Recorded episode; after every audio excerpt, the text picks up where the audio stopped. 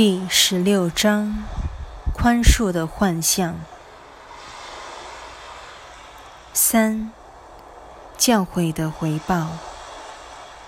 一、我们先前说了，每个人都在教人，而且随时都在教。也许你已经懂得如何教人了，但却未必明白。如何领受教诲带给人的温暖慰藉？你只要反省一下自己所教的内容，与你自以为知道的一切相去何其遥远，你便不能不承认，你内的那位圣师绝对超越你的思想体系之上。为此。他才能如此公正地看待你的思想体系，且看破他的虚假不实。他的洞察力必然来自与你的思想体系截然不同的立论基础，两者毫无相通之处。因为他所教你的，以及你透过他而教人的。和你在他来临前所教人的那一套，确实有如天壤之别。正因如此，才能把平安带到哀伤之地，让喜悦驱逐人间的痛苦，且取而代之。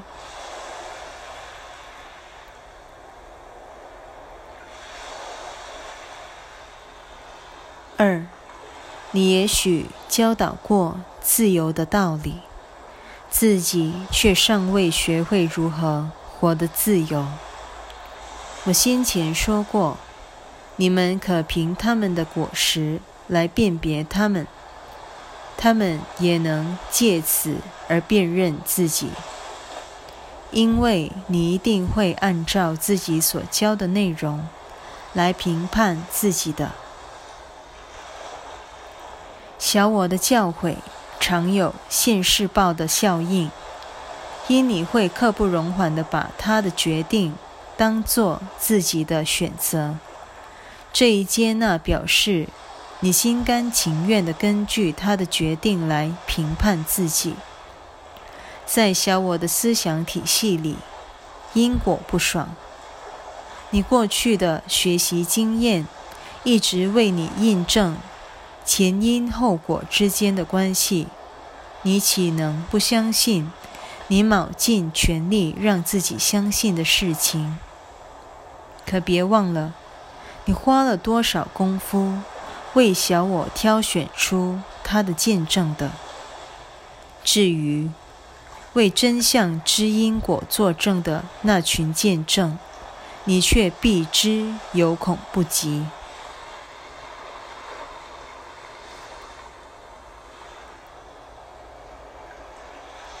三，你哪来教人的东西，自己都还未学会，这一事实不正显示出你还不了解圣子奥体只是一个生命？不正透露了你也看不出自己是一个生命吗？若无深刻的信念，你的教诲不可能带来任何成果的。而那信念又不可能不在你内，除非你真正相信自由，否则你无法教人自由。你所教的一切必须出自你内。然而，你对自己的自信分明一无所知，即使它仍在不停地运作，你却认不出来。只要是在运作之物，必然存在。你必须否定它所有的作用，才否定得了它的存在。四，这部课程旨在教你明白自己的真相。你其实一直都在告诉别人你的真相。却不让自己的真相来教你。你千方百计回避有目共睹的事实，不愿面对历历在目的因果关系。你所教的那一切必然出自你内，那么究竟是什么？还有待你去学习。有待学习的这部分，一定另有来源，不是源自你的投射。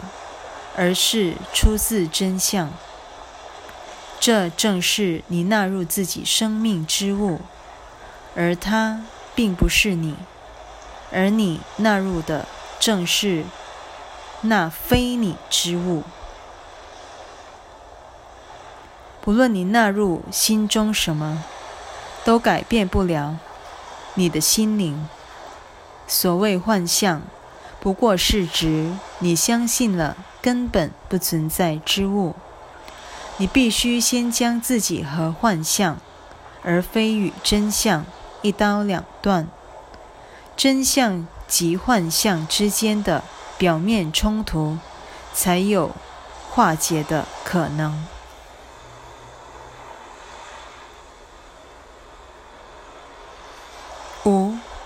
你的教诲其实已经做到这一点了。因为圣灵是你生命的一部分，它出自上主的创造，对上主及他的造化永远不离不弃。他既是上主，也是你。你是上主与圣灵的综合体，而圣灵是上主对分裂之境的答复。他所加之于你的，远远超过你存心丢弃的。他不只会保护你，也保护了你创造的一切。他把你存心丢弃之物一并守护于你生命里。那些创造会取代你先前存心取代真相的赝品。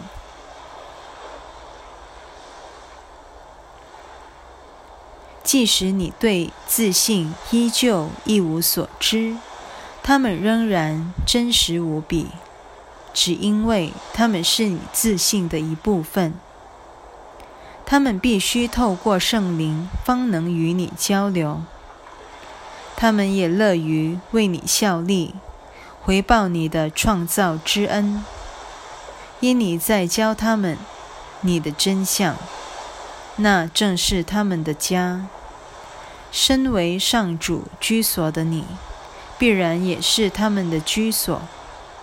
因任何东西离开了创造，他的心灵便不再真实。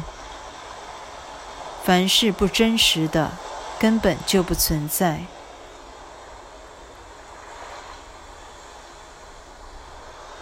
六，那永远都在对立状态的两个自我。并不是你，上主之外还有什么？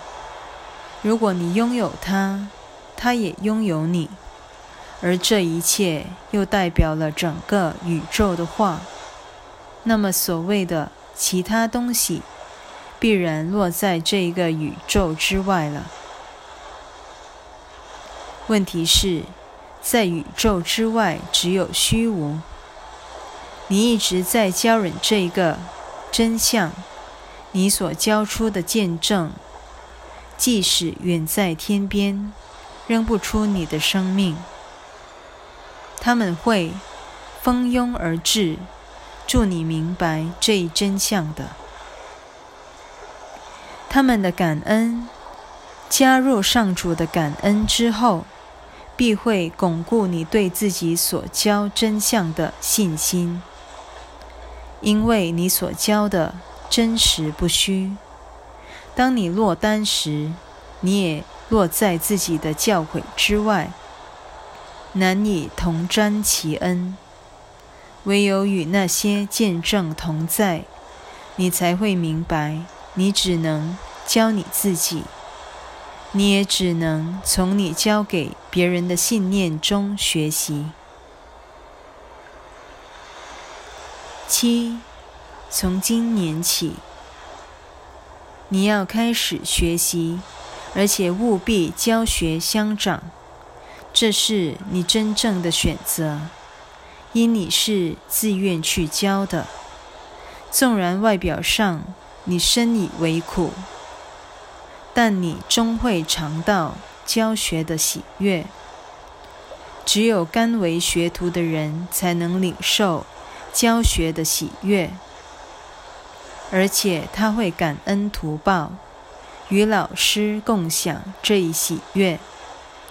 在学习过程中，你会愈来愈感激那显示你真相的自信，感激愈深，你对他的敬意也愈深。你会逐渐体会出他的德能、力量及圣洁，且如天父一般的爱他。他的天国浩瀚无际且永无止境。他的一切皆是完美而永恒，这一切就是你，此外没有其他的你。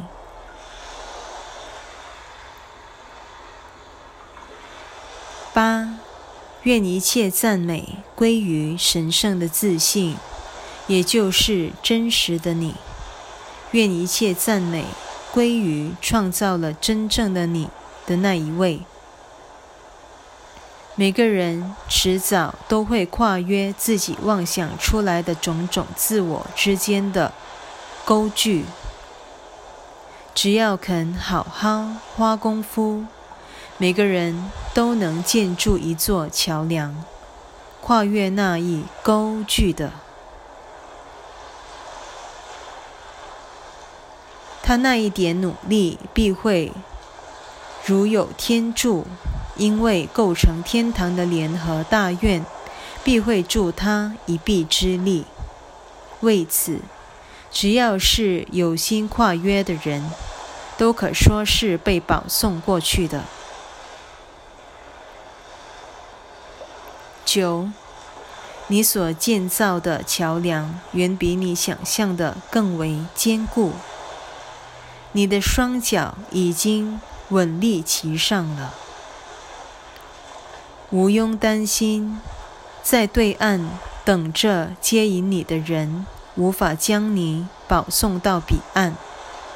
你必会回到命中注定的归宿的。你的自信正在那儿等候着你。